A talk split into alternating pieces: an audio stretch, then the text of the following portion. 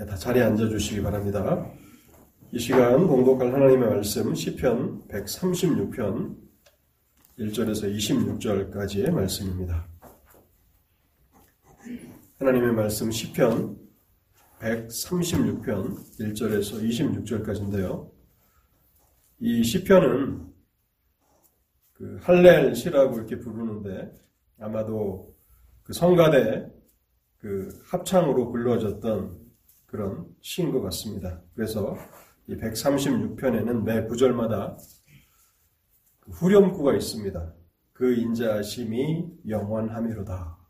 이 후렴구가 있는데 어, 오늘은 좀 독특한 방식으로 이 시편 136편을 한번 읽어보겠습니다. 제가 앞부분을 읽을 테니까 여러분들은 후렴구만 그 인자심이 영원함이로다. 이 부분만을 여러분들이 읽어주시면 좋겠습니다. 1절에서 마지막 26절까지 읽을 텐데 그 후렴구 전까지만 제가 읽도록 하겠습니다. 그럼 여러분들이 한 목소리로 그 인자심이 영원함이로다라고 하는 후렴구를 읽어주시면 좋겠습니다.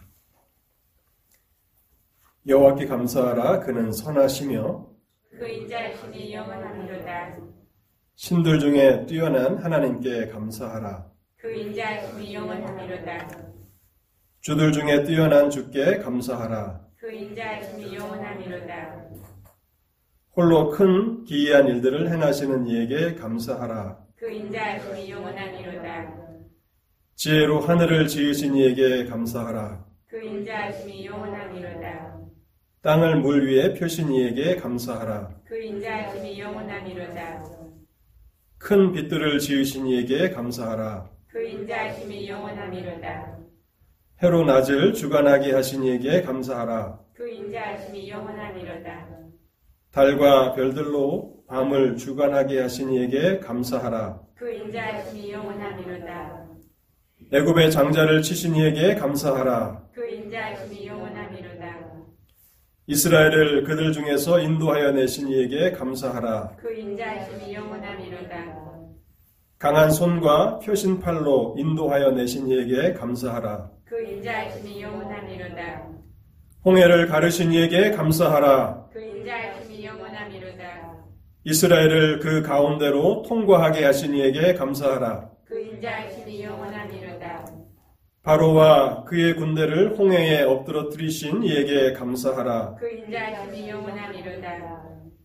그의 백성을 인도하여 광야를 통과하게 하신 이에게 감사하라 그 인자심이 영원함이로다. 큰 왕들을 치신 이에게 감사하라 그 인자심이 영원함이로다. 유명한 왕들을 죽이신 이에게 감사하라 그 인자심이 영원함이로다. 아모리인의 왕 시온을 죽이신 이에게 감사하라 그 인자심이 영원함이로다. 바산 왕 옥을 죽이신 이에게 감사하라 그 인자심이 영원함이로다. 그들의 땅을 기업으로 주신 이에게 감사하라 그 인자심이 영원함이로다. 곧 그 종 이스라엘에게 기업으로 주신 이에게 감사하라 그 인자심이 영원함이로다. 우리를 비천한 가운데서도 기억해 주신 이에게 감사하라 그 인자심이 영원함이로다. 우리를 우리의 대적에게서 건지신 이에게 감사하라 그 인자심이 영원함이로다. 모든 육체에게 먹을 것을 주신 이에게 감사하라 그 인자심이 영원함이로다. 하늘의 하나님께 감사하라 그 인자심이 영원함이로다. 아멘. 아멘. 그 설교를 위해서 잠시 기도하도록 하겠습니다. 하나님 아버지, 오늘도 저희를 말씀 앞에 부르시고 말씀 앞에 세우신 은혜를 감사합니다. 하나님, 저희를 지으시고 저희를 세우셨사오니 깨닫게 하사 주의 윤례를 배우게 하옵소서. 하나님께서 저희를 이곳까지 인도하셨사오니 하나님의 성령을 통해서 역사하여 주실 때에 우리가 말씀을 깨닫고 말씀을 배우며 더욱 영적으로 성숙한 사람들로 변화되어 나아갈 줄 아오니 하나님 이 시간을 그렇게 사용하여 주옵소서. 그렇게 하실 때에 세상의 보화를 즐거함보다도 하나님의 윤례를 더욱 즐거워하며 이 땅을 살아가겠사오니 하나님 이 복된 자리로 저희들을 이끌어 주시옵소서. 심히 부족한 자가 단에 서서 하나님의 진리를 증거하고자 합니다. 하나님, 이 빚전한 자가 하나님의 도우심이 없이 어찌 이 사역을 온전히 감당할 수 있겠나이까? 주의 성령을 통해서 말씀의 은혜와 말씀의 능력을 더하여 주옵소서. 그래서 하나님의 진리가 교회 강단을 통해서 선포되게 하시고 또한 성령께서 그 말씀과 함께 말씀을 통하여 일하여 주실 때에 이곳에 앉아 있는 사랑하는 영혼들 하나님의 말씀을 청종하게 되는 은혜의 역사가 있게 하옵소서. 그래서 하나님 우리가 예배를 마치고 돌아갈 때에도 우리의 입술에 감사와 찬송이 있게 하시고 이 거룩한 주일에 하나님의 은혜가 우리의 마음에 감격이 되게 하시고 그래서 하나님을 또 찬송하며 감사하며 이 하루를 기쁨으로 또 희락을 누리며 그렇게 살아가도록 말씀을 통해서 일하여 주옵소서. 이 시간 온라인 예배를 통해서 예배하는 사랑하는 성도들에게 동일한 은혜를 허락해 주시길 원하오며 이 모든 말씀 우리 주 예수 그리스도의 이름으로 기도하옵나이다. 아멘. 영어권에 살아가시는 분들, 특히 미국 사람들이나 또 미국에 살고 있는 우리들이 가장 많이 쓰는 말이 있다면 그것은 감사하다라고 하는 Thank you라고 하는 말이 될 것입니다. 오늘 하루도 여러분들은 감사하다는 말을 쓰지 않고는 아마 이 하루를 살아가지 못하실 것 같습니다. 하루에도 여러 번 감사합니다. Thank you라는 말을 쓰고 또 직업상 많은 분들을 만나야 하는 그런 분들은 여러 번이 아니라 수십 번 아니면 그 이상 감사하다는 말을 사용하며 살아가실 겁니다. 그래서 정말 이 사회가, 이 미국 땅이 감사가 넘치는, 그래서 감사로 충만한 그런 삶을 살아가는 사람들이 살고 있는 땅입니까? 특별히 우리는 하나님의 백성들로서 하나님 앞에서 정말 마음의 감사함을 가지고 날마다의 삶을 살아가고 있나요? 우리가 기도를 할 때도 뭐제 기도도 예외가 아닙니다. 감사한다는 말을 빼놓지 않고서는 하나님 앞에 기도하는 것이 불가능할 텐데 정말 우리의 마음으로도 하나님 앞에 진정으로 감사하며 살아가고 있는가를 우리는 돌아보아야 할 것입니다. 데살로니카 전서 5장 18절에는 이런 말씀이 있습니다.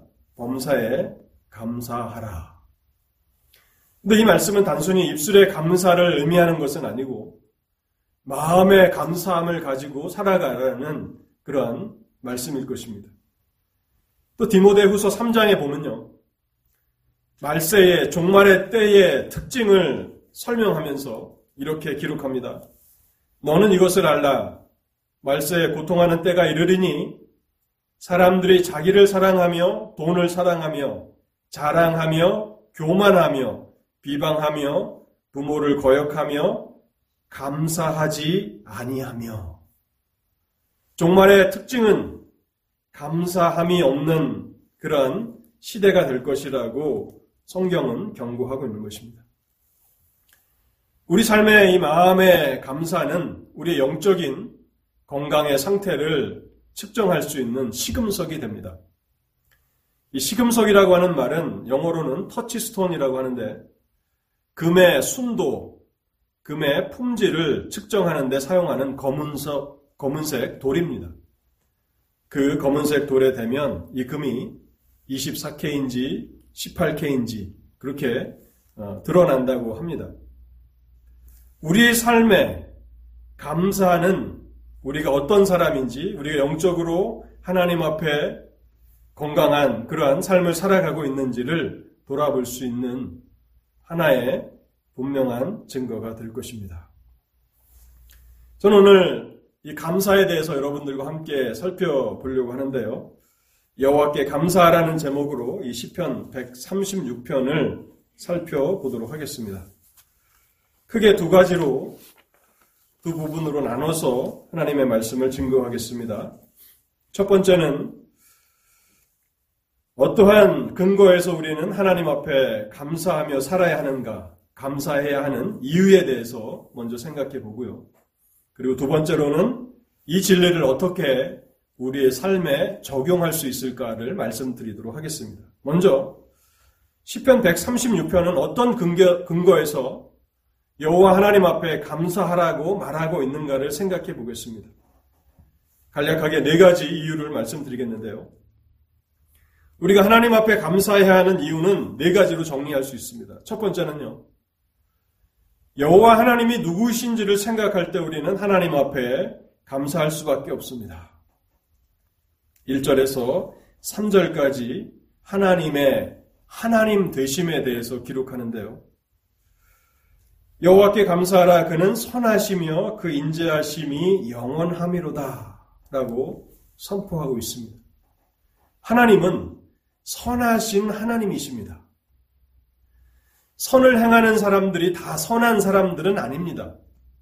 종종 악인들도 자신들의 정체를 가리우기 위해서 자신들의 악을 가리기 위해서 선한 일들을 행하기도 합니다. 그래서 선을 행하는 모든 사람들이 다 선한 사람은 아니라는 것을 알게 됩니다. 그러나 하나님께서는 선한 일을 행하실 뿐만 아니라 하나님 자체가, 하나님 자신이 선이시라고 선포하고 있는 것입니다. 시편 119편 68편 8절에 주는 선하사 선을 행하시오니 주의 윤례로 나를 가르치소서라고 말씀하고 있습니다.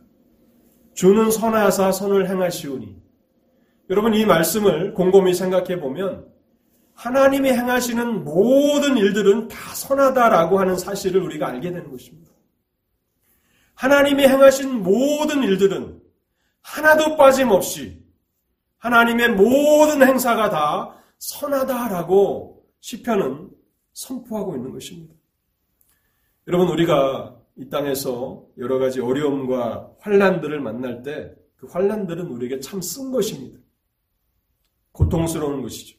그런데 그때에도 하나님은 선하신 분이시기 때문에 우리를 향해서 행하시는 모든 일들은 선하다는 사실을 우리는 흔들림 없이 붙잡아야 하는 것입니다. 여러분, 이 일은 얼마나 감사한 것입니까? 하나님은 선한 일을 행하실 뿐만 아니라 하나님 자신이 선이시다, 선의 근원이시다라고 말씀하시는 이 진리는 얼마나 감사한 진리가 되는 것입니까?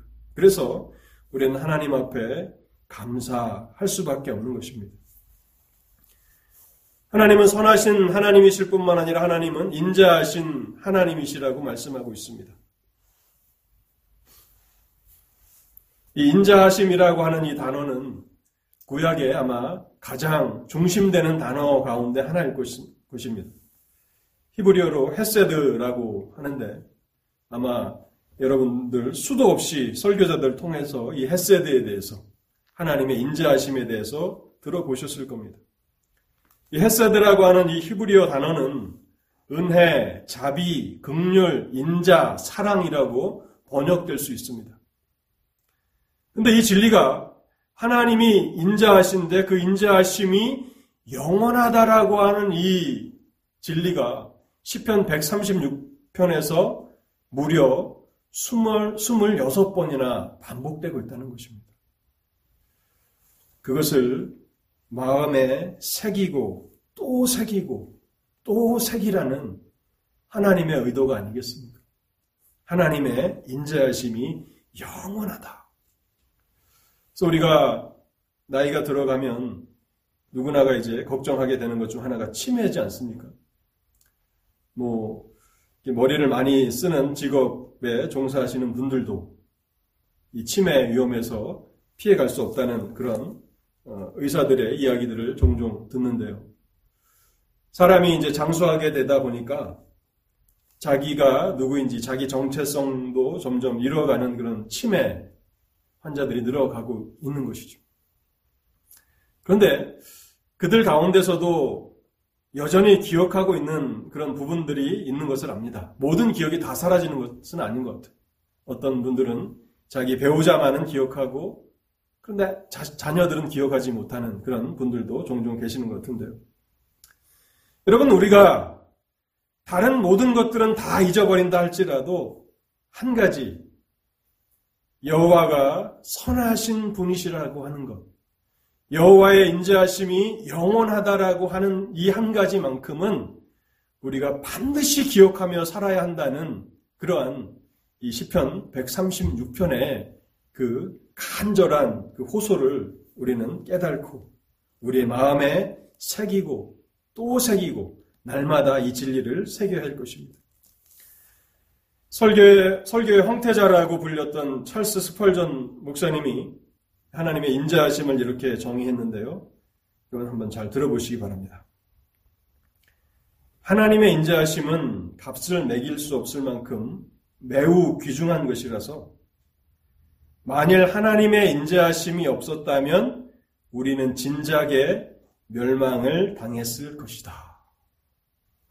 이 하나님의 인자하심이 얼마나 귀중한 것인지, 이 인자하심이 없었다면 우리는 진작에 멸망을 당하고 말았을 것이라고 말하고 있는 것입니다. 하나님의 인자하심이 영원하다라고 하는 이 의미는 하나님의 인자하심은 과거뿐만 아니라 현재에도 여전히 동일하며 그리고 미래에도 여전히 변함이 없다라고 하는 사실입니다. 우리는 성경에서 하나님의 인자하심이 얼마나 풍성하게 나타났는지를 잘 압니다. 에덴 동산에서부터 하나님의 인자하심은 나타났습니다.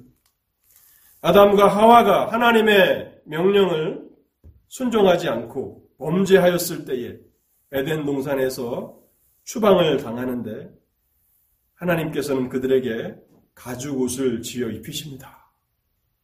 그리고 장차 여자의 후손이 이 땅에 와서 뱀의 머리를 상하게 할 것이라고 하는 은혜의 약속을 들려 보내 들려서 그렇게 에덴 동산을 내보내시는 하나님의 인재하심을 우리는 발견합니다. 또한 창세기에 보면 아브라함과 이삭과 야곱에게 베푸신 하나님의 인재하심은 얼마나 놀랍습니까? 그것을 어떻게 다 이 짧은 설교 시간에 다 언급이나 할 수 있겠습니까? 또한 사무엘에게 베푸신 은혜는 어떻습니까? 또 다윗과 솔로몬이 경험한 하나님의 인자하심은 얼마나 풍성한 것입니까? 그런데 이 인자하심이 과거에만 국한된 것이 아니라는 사실입니다. 여러분 오늘 우리가 살아있고 호흡하고 있다라고 하는 이것은 우리 또한 그 하나님의 인자하심을 힘입고 있다라고 하는 명백한 증거가 되는 것입니다. 오늘도 수많은 사람들이 이 땅을 살아갑니다. 하나님의 인자하심을 힘입고 살아갑니다. 그런데 그들은 결코 이 축복이, 이 생명이 하나님의 인자하심 덕분이라고 하는 사실을 알지 못합니다. 깨달지 못하고 그렇게 살아갑니다. 그런데 하나님의 백성들만큼은 이 땅에 있는 하나님의 백성들만큼은 오늘 우리가 살아가는 것이 날마다 우리에게 새로운 삶이 주어지는 것이 하나님의 인자하심 덕분이라고 하는 이 사실을 인식하면서 감사하며 찬송하며 살아가야 한다는 사실입니다. 여러분, 이 하나님의 인자하심이 미래에도 계속될 것입니다. 앞으로도 계속될 것입니다. 시간이 지날수록 우리의 육체는 점점 연약해질 겁니다. 또 우리 가운데 어떤 분들은 너무 연약해서 다른 사람의 도움이 없이는 살아갈 수 없는 그런 어려운 환경을 만나게 되는 그런 분들도 있을 겁니다. 그런데 여러분, 우리 마음 가운데 이 시간 분명히 확신하며 또 흔들리지 말아야 하는 것은요. 그러한 때에도 남의 도움이 없이는 살아갈 수 없는 그러한 때가 우리의 삶 가운데 이르게 된다 할지라도 그때에도 하나님의 인자하심이 여전하다라고 하는 사실을 우리는 흔들림이 없이 붙들어야 하는 것입니다. 오늘 우리가 하나님의 인자하심을 맛보며 살고 있다면 내일도 그 다음 날도 우리 인생의 마지막 날까지 우리는 그 하나님의 인자하심을 맛보게 될 것입니다. 이스라엘 백성들은 오늘 시편 136편에 보면요. 애굽에서부터 하나님의 인재하심을 경험하였습니다. 광야에서도 경험하였습니다. 그런데 그들 가운데 많은 사람들이 감사하지 못하고 원망하며 불평하다가 광야에서 죽었고 약속의 땅에는 들어가지 못했습니다. 그렇기 때문에 우리는 다시 한번 오늘 이 하나님의 말씀 앞에서 우리의 삶을 돌아보며 우리에게 진정한 감사함이 있는가를 생각해야 할 것입니다. 감사는요, 세상에서 가장 아름답고 고상한 덕목입니다.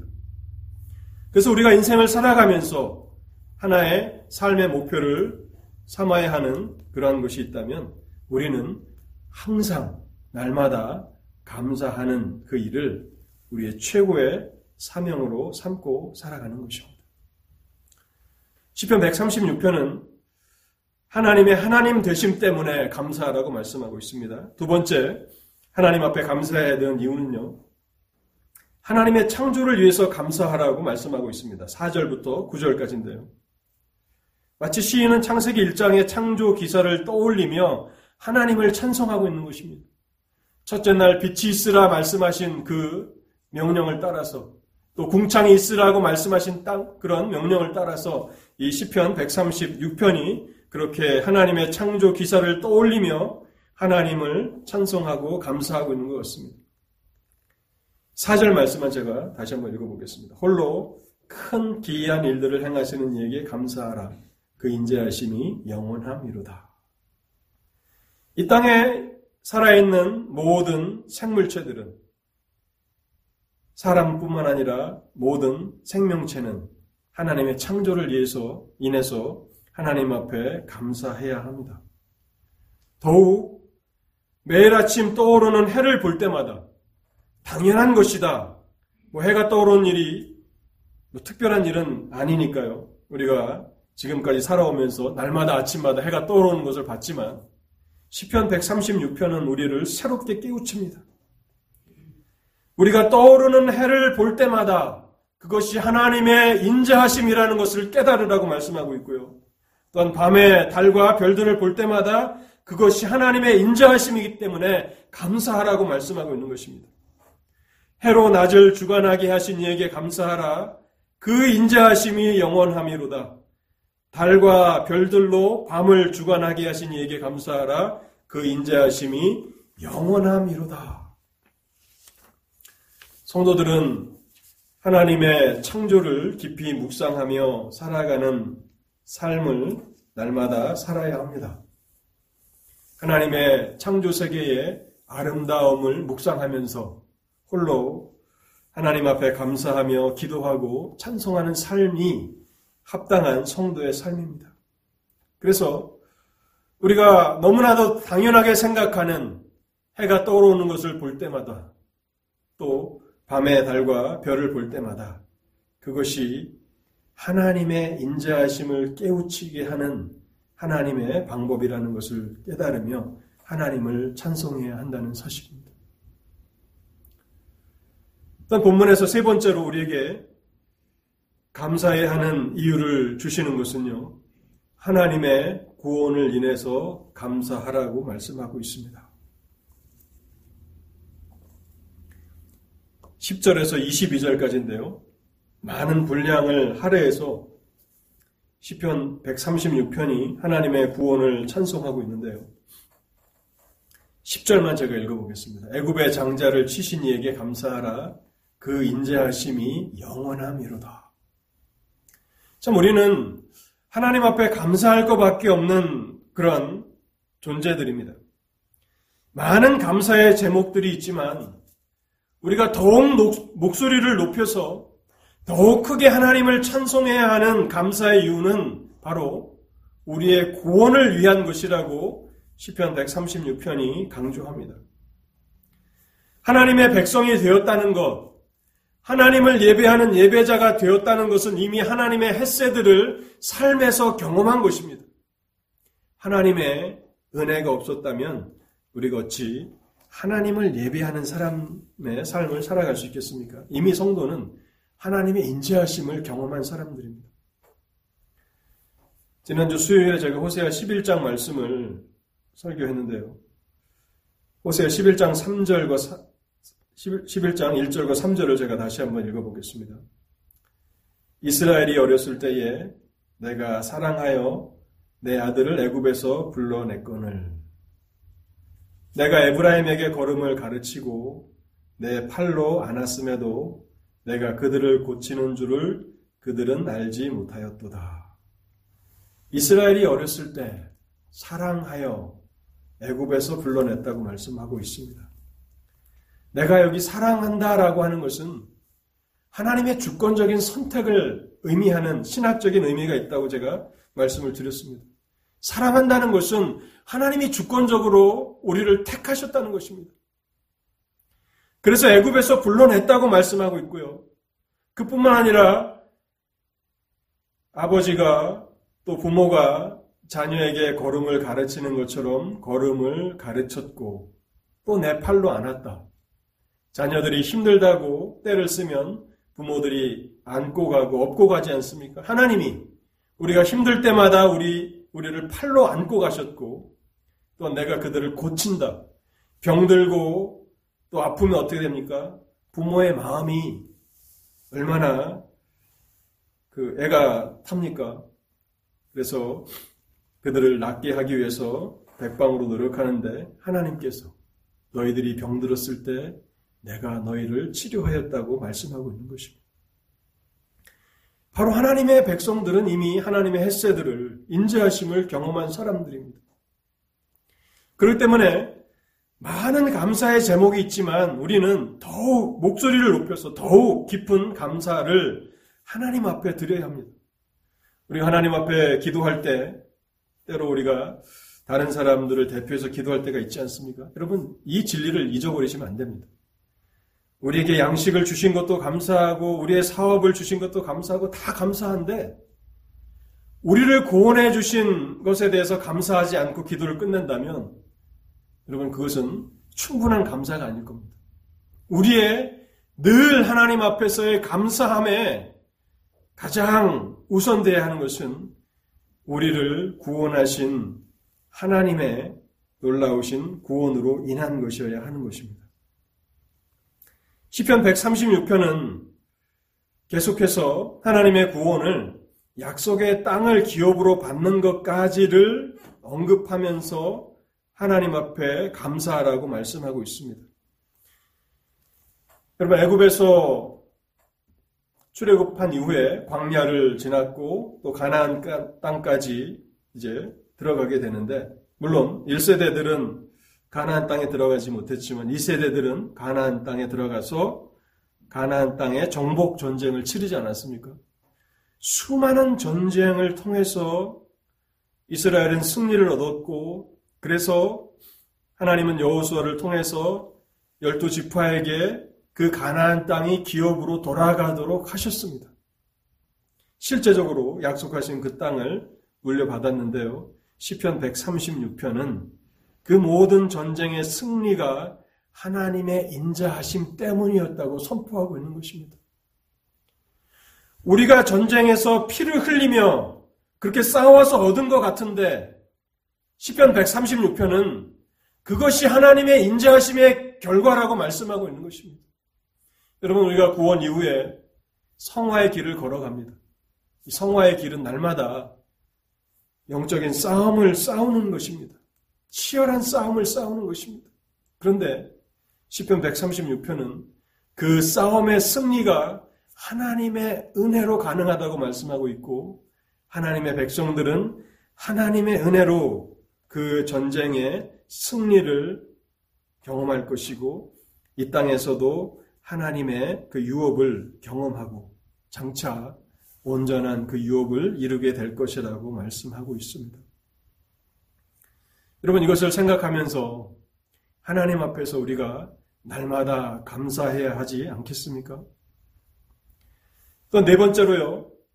우리가 하나님 앞에 감사해야 되는 네 번째 이유는 은혜로운 하나님의 섭리로 인한 것입니다. 하나님의 은혜로운 섭리 때문에 우리는 하나님 앞에 감사해야 합니다. 23절과 25절을 제가 읽어보겠습니다.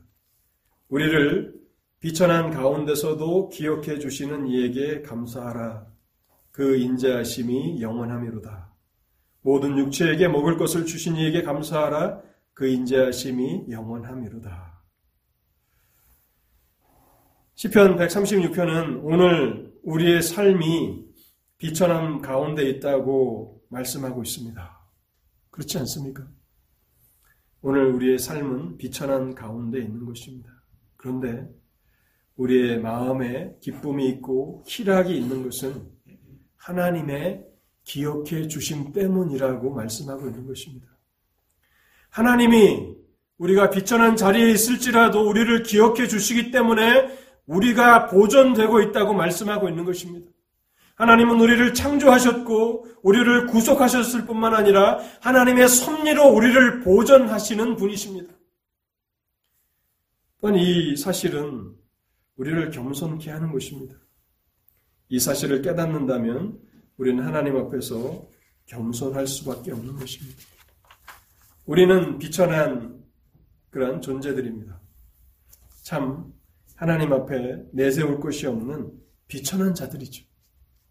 그런데 하나님이 우리를 기억해 주시기 때문에 우리를 잊지 않고 우리를 기억해 주시기 때문에 오늘 우리가 이 자리에 있는 것입니다. 그런데 이것을 깨달지 못한다면 어떠한 비극적인 일이 일어납니까? 하나님 앞에 교만하게 되는 것입니다. 내 지혜로, 내 능력으로 내가 이만큼 이뤘고 현실의 삶을 유지하고 있다고 착각하며 하나님 앞에 자랑하며 교만하며 살아갈 수밖에 없다는 것입니다. 그런데 성경은 우리를 낮춥니다. 모든 아담 이후의 모든 인류는 하나님 앞에 비천한 존재들입니다. 비천함에도 불구하고 우리가 이만큼 살아가는 것은 비천한 가운데 있을 때 하나님이 우리를 기억해 주시기 때문이라고 말씀하고 있는 것입니다. 그래서 하나님의 보존케 하시는 이 은혜를 감사하라고 말씀하고 있는 것입니다. 한 사람의 그 삶을 측정하는 것은 다른 것에 있지 않습니다. 우리가 하나님 앞에 얼마나 감사하고 살아가는가, 또 얼마나 겸손한가, 그것이 우리의 우리됨을, 우리의 인격을, 또 우리의 신앙의 성숙함을 측정하는 그런 모습입니다. 성경은 우리의 비천함을 알라고 말씀하고 있고, 그럼에도 불구하고 하나님의 인자하신 섭리가 우리를 보존하고 있기에 하나님 앞에 감사하라고 말씀하고 있습니다. 그게 두 번째로 그렇다면 우리는 이 진리를 어떻게 우리의 삶에 적용하는가를 세 가지로 적용하면서 설교를 마치겠습니다. 우리는 이 진리를 어떻게 우리의 삶 가운데 적용해야 합니까? 하나님 앞에 감사하라고 시편 136편은 26번이나 강조하고 있고 그 인자하심이 영원하다라고 하는 이 진리를 후렴구로 만들어서 26번이나 강조하고 있습니다. 이 진리를 우리는 어떻게 하나님 앞에서 적용하며 살아야 합니까? 첫 번째는요. 우리 또한 인자함을 나타내며 살아야 합니다. 하나님의 성품을 본받으라는 것입니다. 하나님의 인자하심이 우리의 과거의 삶에 넘쳐 흘렀고 오늘도 우리가 하나님의 인자하심을 힘입고 살아가고 우리 인생의 마지막 날까지 하나님의 인자하심이 그치지 않을 텐데 그것을 안다면 우리 또한 하나님의 성품을 본받아서 인자함을 나타내라는 것입니다. 우리가 이 땅을 살아가면서 때로는 부당한 대우를 받을 때도 있습니다. 그럴지라도 그러한 사람들을 향해서 악감정을 오랫동안 품지 말라고 말씀하고 있는 것입니다. 물론 우리는 감정을 가진 존재들이니까 그런 대우를 받으면 불쾌하고 또 마음이 서운하고 그럴 수 있습니다. 그런데 하나님의 인자하심을 날마다 힘입고 살아간다면 그러한 마음들을 그런 쓴 뿌리들을 오랫동안 품고 있지 말라고 말씀하고 있는 것입니다.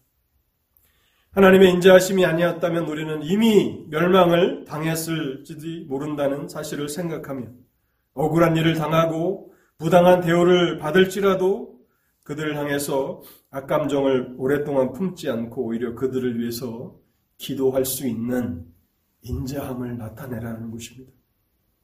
마태복음 6장 15절에 이런 말씀이 있습니다.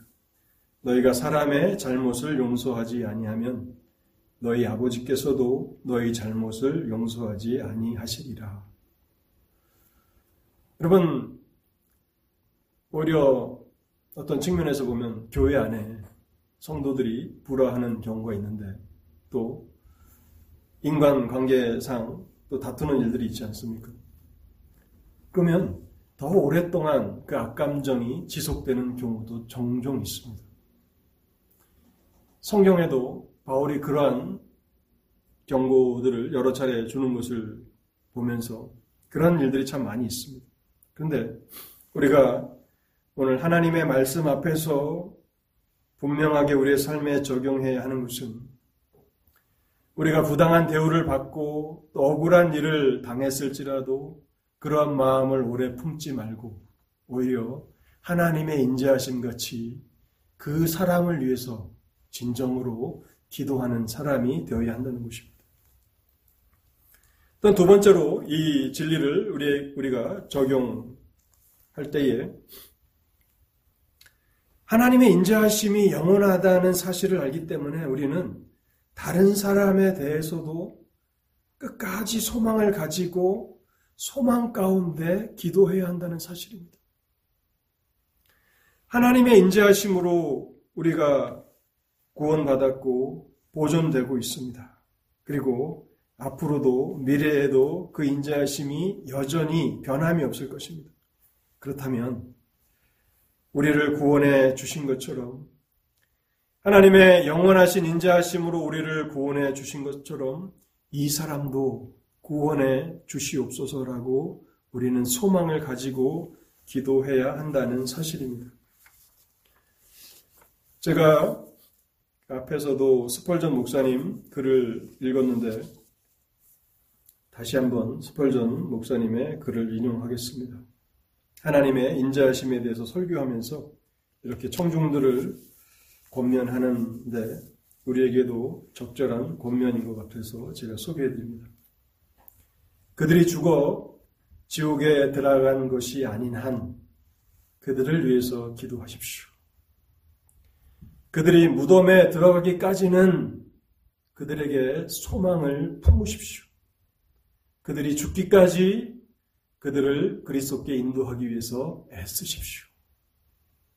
하나님의 인자하심이 영원하기 때문에 그 어떠한 사람도 그, 그 사람이 살아있다면 미리 포기하지 말고 소망을 가지고 하나님의 인자하심이 나를 건지셨고 나를 구원해 주신 것처럼 이 사람도 하나님의 인자하심을 베풀어 주셔서 구원하여 주옵소서라고 우리는 다른 사람들을 위해서 소망 가운데 기도하며 살아야 한다는 사실입니다. 아무개는 너무 늦었어, 틀렸어 라고 하는 그런 말은 사탄의 거짓말이고 속임수입니다. 어떠한 사람이 살아있다면 그가 아직 무덤에 들어간 것이 아니라면 우리는 소망을 가지고 하나님 앞에 끈질기게 기도해야 한다는 사실입니다. 마지막 세 번째로요. 이 진리를 어떻게 우리는 적용해야 합니까?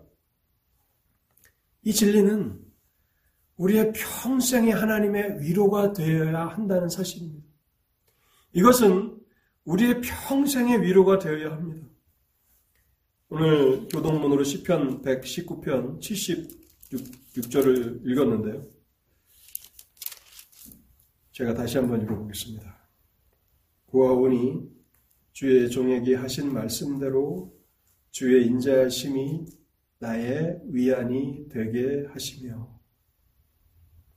고아오니 주의 종에게 하신 말씀대로 주의 인자하심이 나의 위안이 되게 하시며 오늘 우리는 어디에 우리의 위안을 두고 살아갑니까? 자녀들입니까?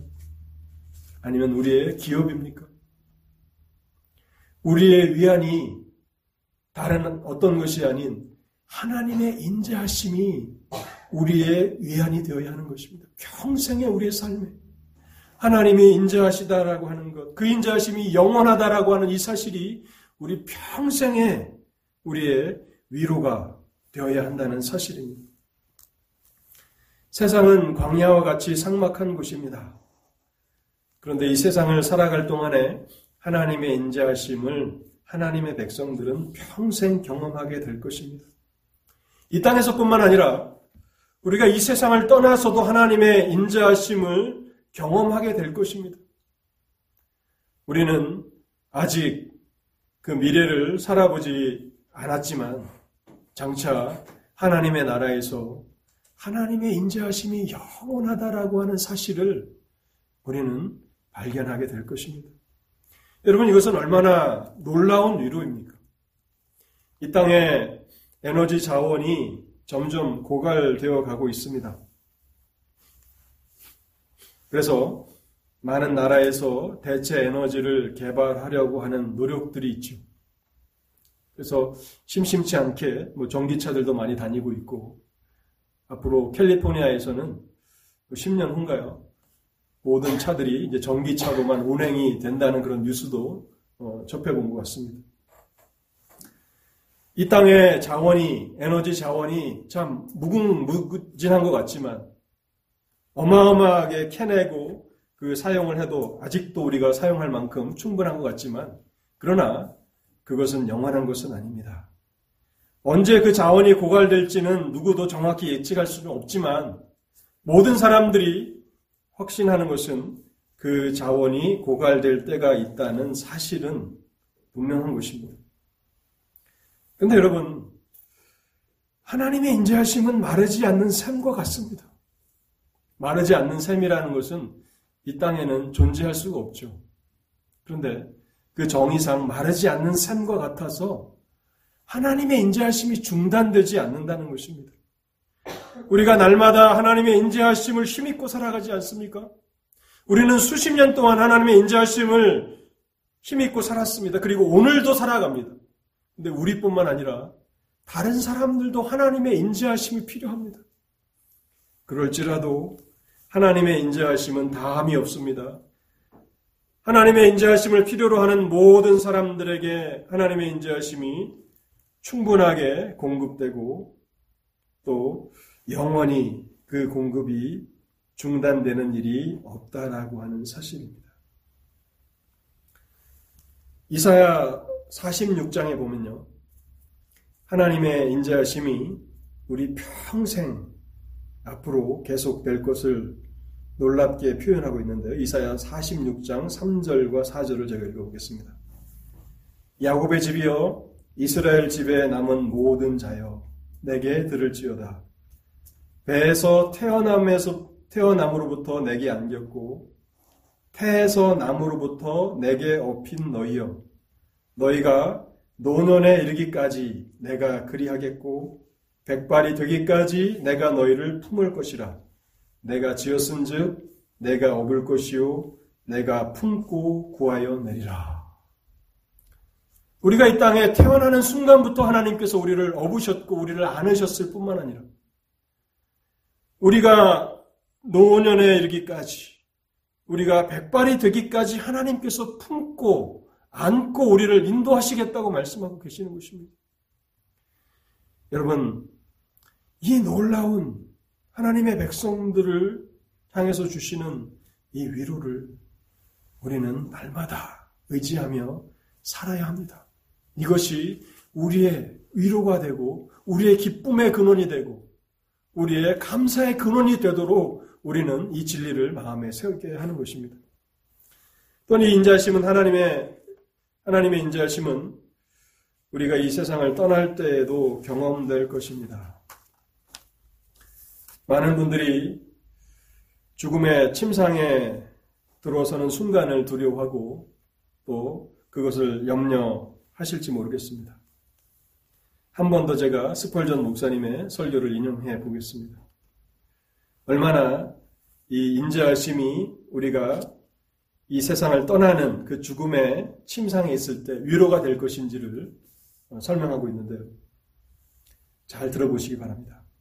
우리는 그 마지막 날이 우리가 살아온 보통 날들보다 더 무서운 날이 결코 아니라는 것을 알게 될 것입니다. 우리가 이 땅을 떠나는 날, 우리가 죽는 그 날이 다른 보통의 날들보다 더 무섭고 두려운 날이 결코 아니라는 것을 우리는 그날에 알게 될 것이라고 말하고 있는 것입니다. 아마도 우리는 임종 전에 천사들과 아름다운 낙원을 목격하고는 오히려 밤이 오는 것을 기뻐하게 될 것입니다. 죽음은 우리가 하나님과 더불어 안식을 취하기 위해서 육체를 떠나는 시간이기 때문입니다. 하나님의 인자하심이 오늘 우리가 경험할 수 있는 것이라면 우리가 이 세상을 떠나는 죽음의 순간에도 하나님의 인자하심이 영원하다는 것을 우리는 경험하면서 이 세상을 떠나게 될 것입니다. 설교의 결론의 말씀을 드리도록 하겠습니다. 우리는 시간 관계상 10편 136편의 세세한 내용들 다 살펴보지는 못합니다. 네, 여러분, 오늘 성경을 읽으신다면 10편 136편을 다시 한번 읽으시고 묵상해 보시기 바랍니다.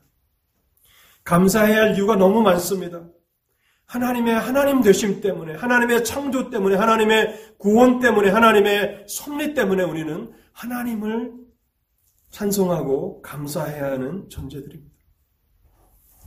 그럴 때 우리는 하나님의 영원하신 인자하심을 경험하는 사람들로서 하나님의 성품을 반영하며 살아야 합니다.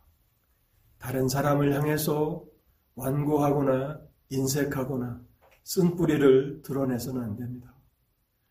우리를 억울하게 하고 우리를 힘들게 하는 사람을 위해서 오히려 기도하는 하나님의 인자하심을 나타내십시오. 또한 하나님께서 비천한 우리를 기억해 주심으로 우리가 살아가고 있는 것처럼 그 어떠한 사람도 우리가 포기하지 말고 우리에게 베풀어 주신 그 인자하심을 아무에게 허락해 주셔서 구원해 주시옵소서 소망 가운데 우리가 다른 사람들을 위해서 열렬히 기도하는 삶으로 나가야 합니다. 또한 우리가 다른 많은 기뻐할 일들이 있을지라도 하나님의 인지하심이 영원하다라고 하는 이 사실을 우리의 가장 든든한 위로로 삼고 우리는 평생을 살아가야 합니다. 그래서 우리가 떠나는 이 세상을 떠나는 그 순간에도 하나님의 인재하심을 감사하며 찬송하는 그러한 복된 인생이 다 되실 수 있기를 바랍니다. 기도하겠습니다. 하나님 감사합니다. 오늘도 우리에게 너무나도 많은 감사의 제목이 있음을 깨우쳐 주시니 감사합니다. 하나님을 향해서 참 감사함이 부족하고 또 찬송함도 부족한 저희들을 용서하여 주시고 하나님 앞으로는 우리가 더욱 많이 감사하며 찬송하며 살아가도록 오늘 이 진리를 더욱 깊이 깨닫게 하여 주옵소서. 하나님께서 우리를 창조하신 하나님께서 우리를 이 진리로 인도하시고 이 진리를 깨닫게 하셔야 우리가 이와 같은 복된 삶으로 우리 남은 삶들을 살아갈 수 있음을 고백하오니 하나님 오늘 이 예배 자리에 참석한 성도들 함께 예배하는 모든 그리스도 안에 있는 성도들 하나님의 성령께서 일하여 주시고 역사하여 주옵소서. 주께서 우리의 육체를 지으신 것처럼 또한 우리의 영혼을 지으시고 또한 우리의 믿음을 새롭게 세워 주실 때에 하나님 앞에 감사하며 살게 하옵소서. 하나님 앞에 찬송하며 살아가게 하옵소서. 아무런 위로가 없는 곤고한 날들을 살아갈지라도 여호와 하나님의 선하심을 생각하며 감사하며 찬송하며 살아가게 하실 때에 우리의 삶이 하나님을 기쁘시게 하는 온전한 믿음의 삶이 되도록 역사하여 주옵소서. 이 모든 말씀 우리 주 예수 그리스도의 이름으로 기도하옵나이다.